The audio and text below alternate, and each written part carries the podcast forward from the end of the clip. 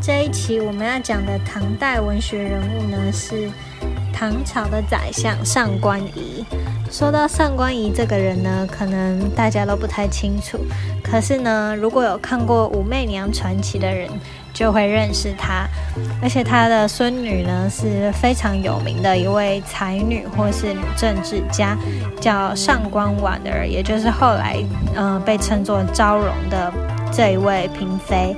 那上官仪呢，就是昭容的爷爷，就是上官婉儿的爷爷。那他是隋唐时期的人，早年的时候呢，他跟着他的爸爸在江都生活。但是后来隋炀帝死了，然后他爸爸遇难之后，上官仪呢为了避祸，就转为出家。那他在出家这段这段期间呢，就是除了学习佛家的经典之外呢，上官仪也有研读一些儒家的。三论，而且非常擅长写诗文。那到了唐朝成立的时候呢，他有兴趣参加了科举考试，而且一举呢就考中了进士，文采非常的好。所以上官仪呢，后来就常常帮李世民起草诏书，然后参加宴会，就是一个当时的红人。那他后来呢，还可以参与编撰那个禁书的工程，所以就被升官。到了最后呢，他更是当上了唐朝的宰相。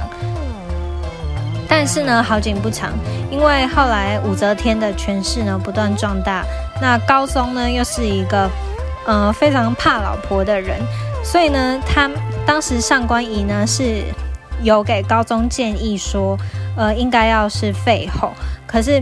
呃，当时高中呢又没有实际执行，之后武则天知道哦，原来后面的始作俑者是上官仪，所以呢，武则天就暗中的指使手下的人诬告上官仪和呃李忠一起密谋造反，然后被判处了死刑。嗯，这边很有趣的事情是，当时废掉李宗的诏书还是上官仪起草的，可是武则天想要给他冠上一个罪名，他就真的成为了这个造反的同盟。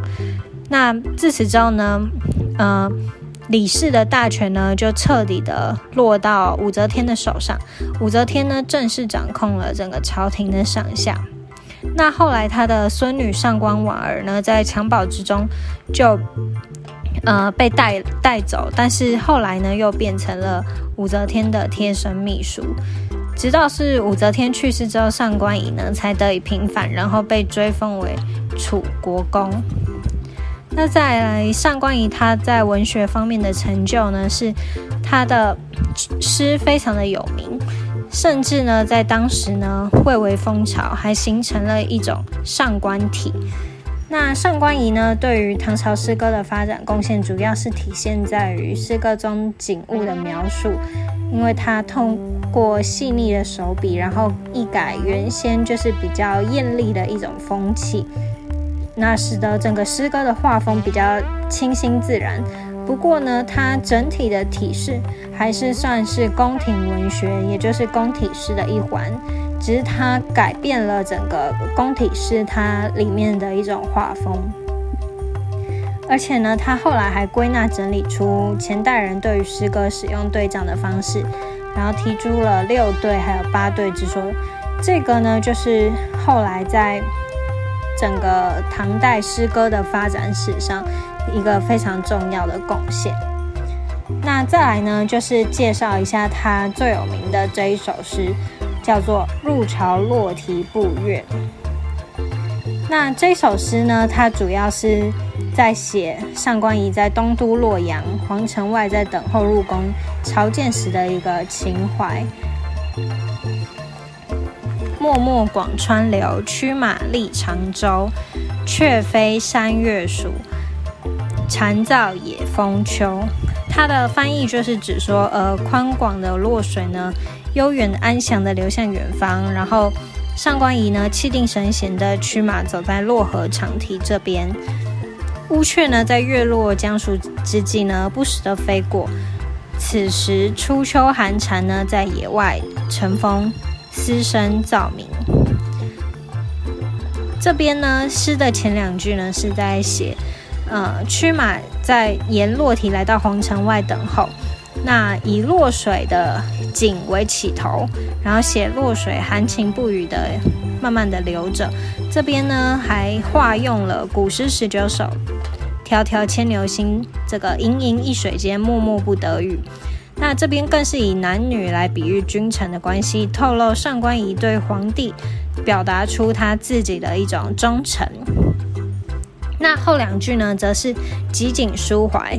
此时是一个秋天的清晨，月挂西山，宿鸟出林。这个时候，野风吹来，秋意更深。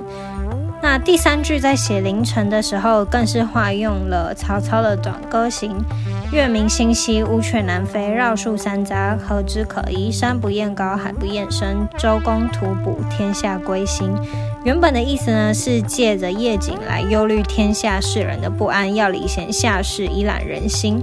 那这里呢，取他的曙光一见，呃，却非报喜，表现出现在整个唐朝呢是天下太平的景象，然后也流露出自己就是对于执政啊，还有治世的一种气魄跟向往。那最后呢，写秋意，他用了。呃，复得寒暑晚蝉书的这个化用，寒蝉噪杨柳，朔吹泛梧桐，还因摇落处，寂寞尽秋风。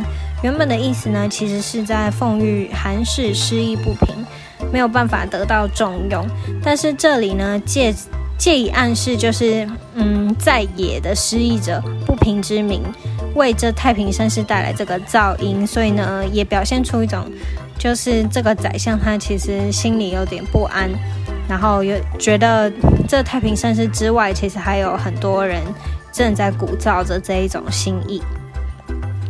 那这首诗呢，是上官仪在他的诗的作为一个诗人非常有名的一首诗。那真实的为这种得势当权的宫廷文人留下了一个生动的写照。那从艺术的表现上来看呢，这短短的二十个字，的确表现出一种很清新的画风，所以呢，也被其他人称为他的诗非常的清亮。那在斜率上面呢，则是音韵很自然，而且巧于构思，精心修辞，所以。